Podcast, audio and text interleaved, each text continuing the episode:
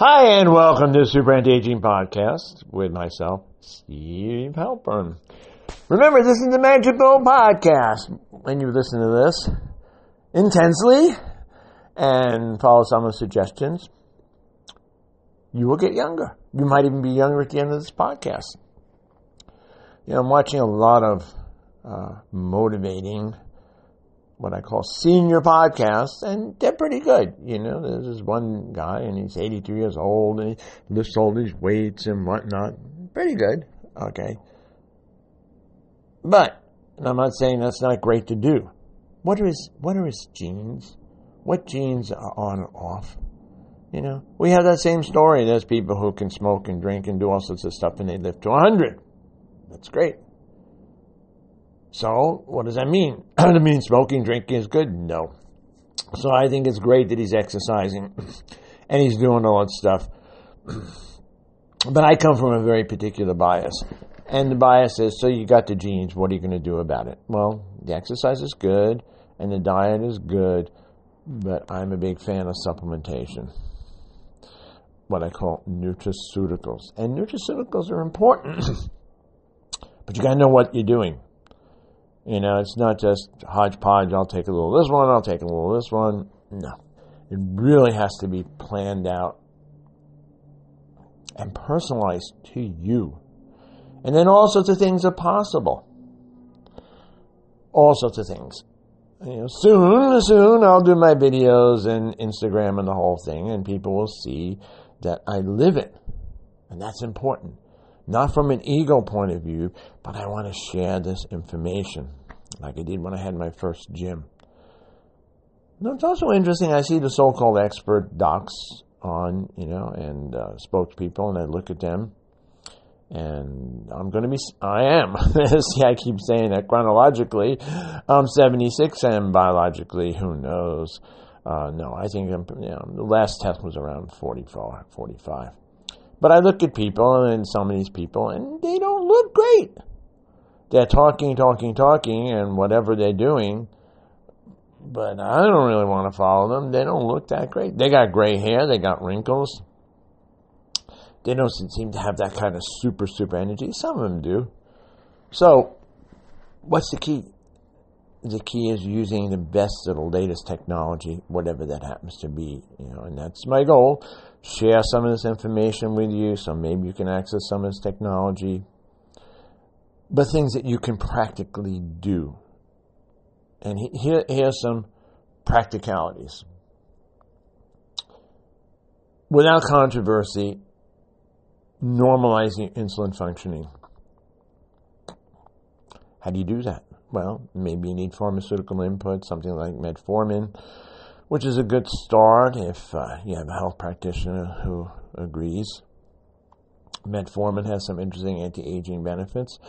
If you don't want to do the metformin, you might do berberine, which is really helpful, and cinnamon, and help normalize your microbiome. And of course, the, the obvious high sugar intake, reduce that, and refined carbohydrates and processed foods. Those are easy. Those are the really, really simple. Now, diet. This gets really kind of tricky.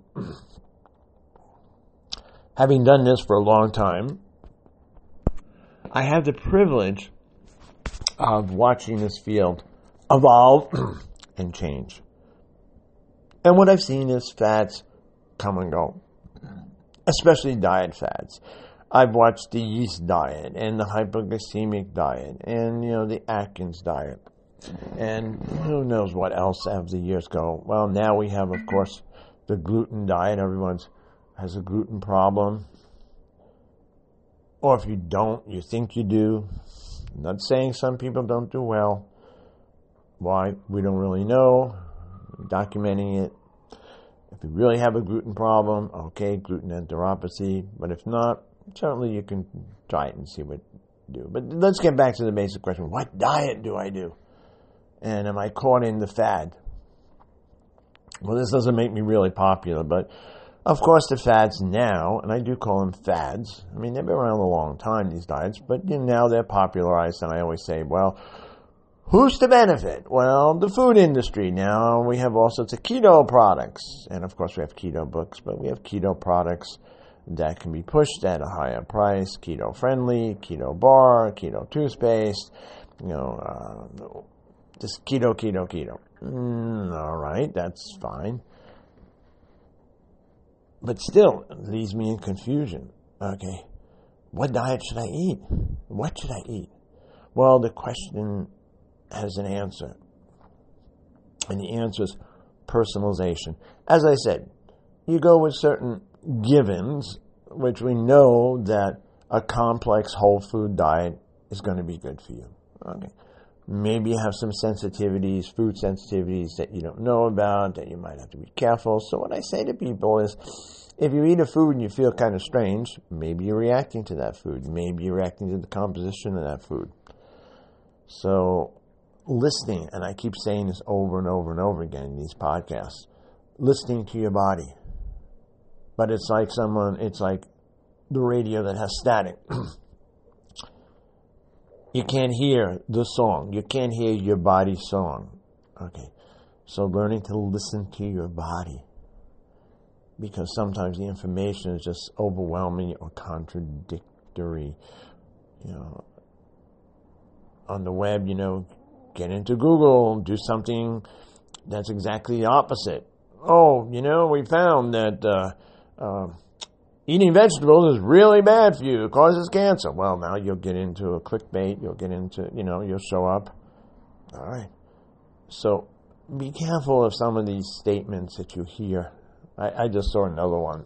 Uh, I'm digressing a moment you know, NAD, which I can devote a whole podcast to, NMN and NAD, are substances that have been shown to be beneficial in many studies, even going back a number of years. And even niacin or niacinamide might help make NAD, and so that's a good thing. And now I see a study that says, oh, NAD might increase metastasis in breast cancer or brain cancer. And then when you analyze the study and see, wait, wait, wait a second, wait a second, uh, excuse me, did you do, did you do a direct cause and effect? Okay, and how did you measure this? And blah blah blah blah blah blah blah blah blah. So another, get the headlines, get in the news, get exposure. All right. Now remember back, back, back when you know, we trusted the experts and we trusted the nutrition scientists. And Frederick Stare, the head of Harvard Nutrition, how can you get better than Harvard Nutrition? Got bought out by the food industry and, of course, published lots and lots of research that showed high sugar is great for you. It's not a problem. Eat sugar and you'll be fine. Right? Just like the doctors who got bought for smoking. Yes, more doctors smoke Camels than any other brand of cigarettes. Mm. So, what's going on in the whole food industry here? Again, I'm trying to stay on topic. And the topic was what should I eat? What should I not eat? Remember, we have two issues. What should I not eat? And what should I eat? Okay. And who's behind it?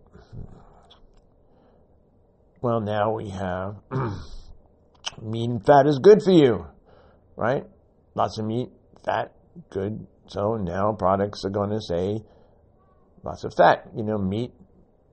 And I would say meat not be good for some people in certain amounts, but you know, uh, meat consumption has gone down in this country. Okay.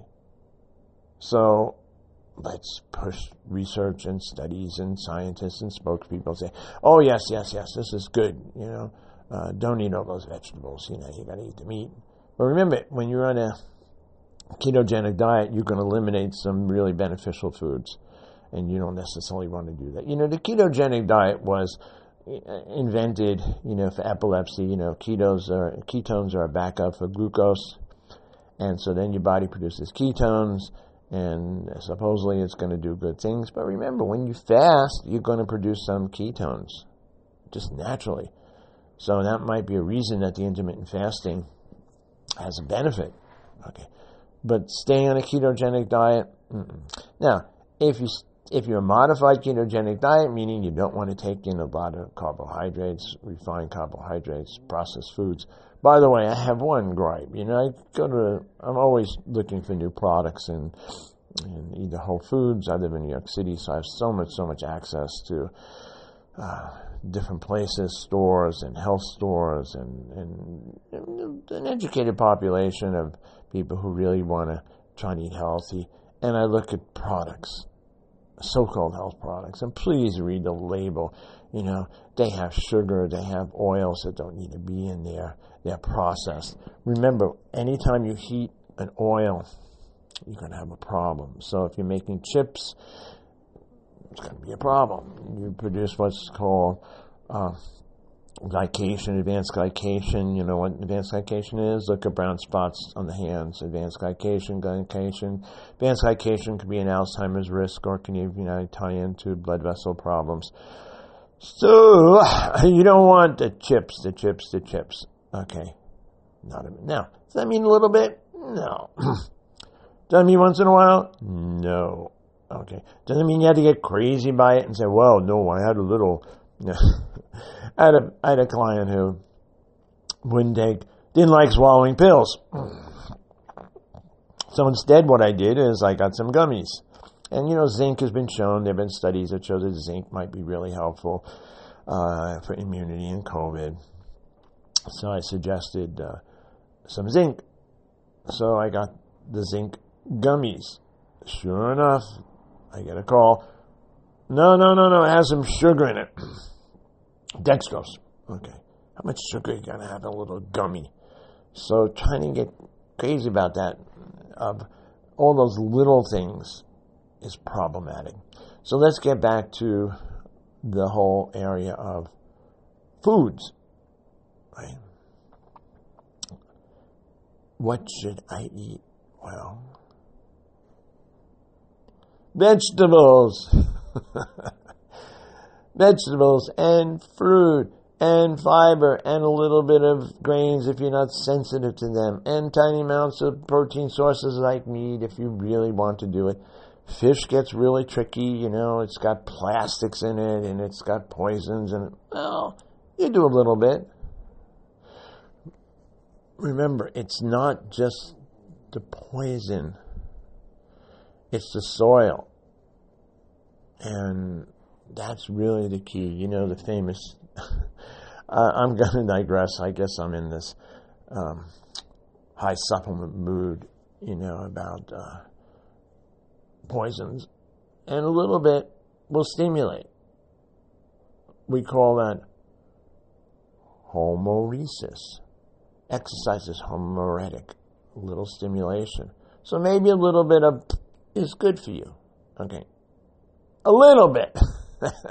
not not the Keith Richards, you know, the old joke. I've said that you know, I'm a daddy, so I can do daddy jokes. You know, if you look at Keith Richards, he's still going, and he's probably done every substance you can imagine. And so there was a standard comedian joke that uh, one of the few people in the world to survive a nuclear disaster would be Keith Richards. So, getting back to the main topic of a little bit and diet. So, what should you be doing? Well, I think a modified Mediterranean diet is a great idea. I think postponing eating in the morning might be a great idea. If you eat early, might be a really good idea.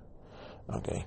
And as I ask clients to do in working my program, and it's so easy now on the phone, you know, you don't even have to write it down, is to start to track, write down what you're eating and then record how you're feeling. And you might notice some interesting things. Because so much eating is habit and instinctual and emotional and not how do I feel. Okay. Am I really hungry? Or, you know, uh, is it an impulse item?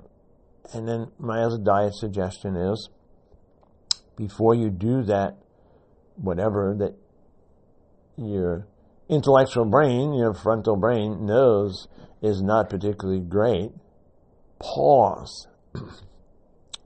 take a little moment, a minute or two after eating, and say, you know, it's okay. Uh, I'm not gonna, I'm not gonna deprive myself. And you might not do it because wow, it's not really great, you know.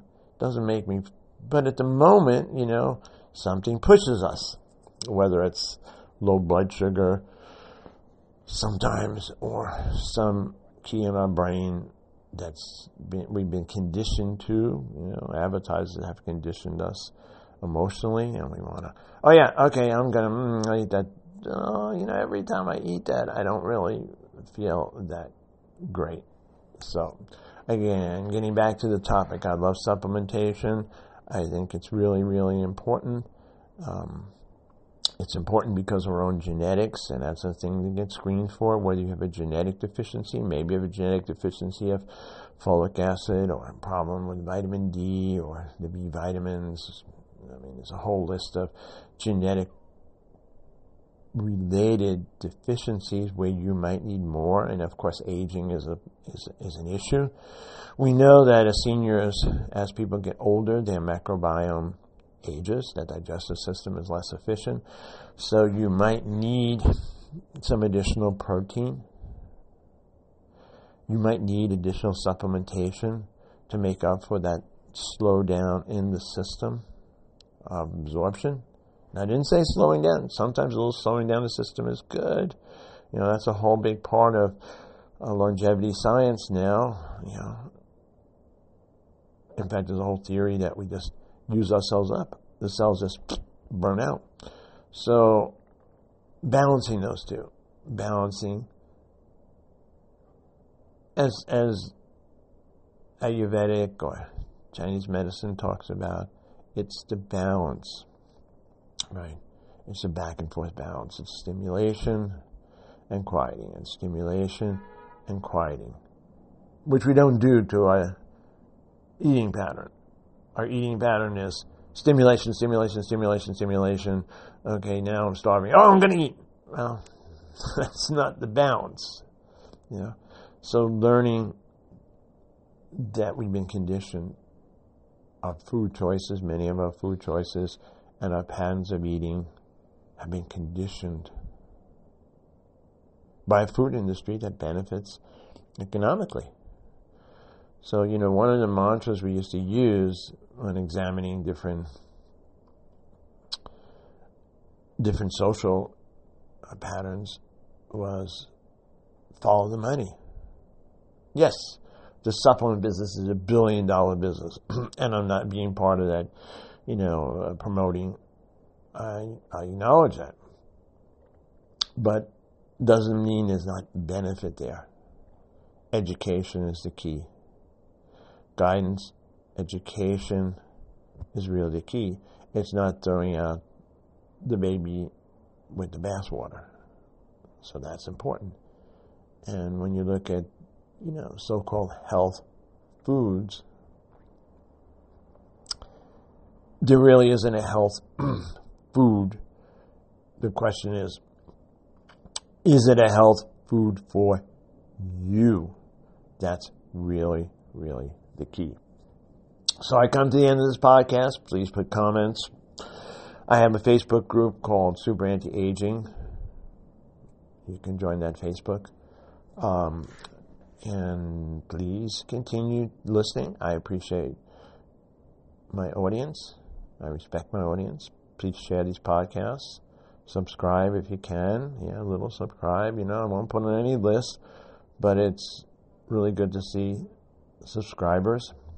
Because if I ever decide, you know, to get sponsored, I'm not sure, uh, having subscribers and listeners is a really good thing, and that just enables me to have more time to do this research and give you the latest health information. So I come to the end of this podcast and I want to thank you so much for listening.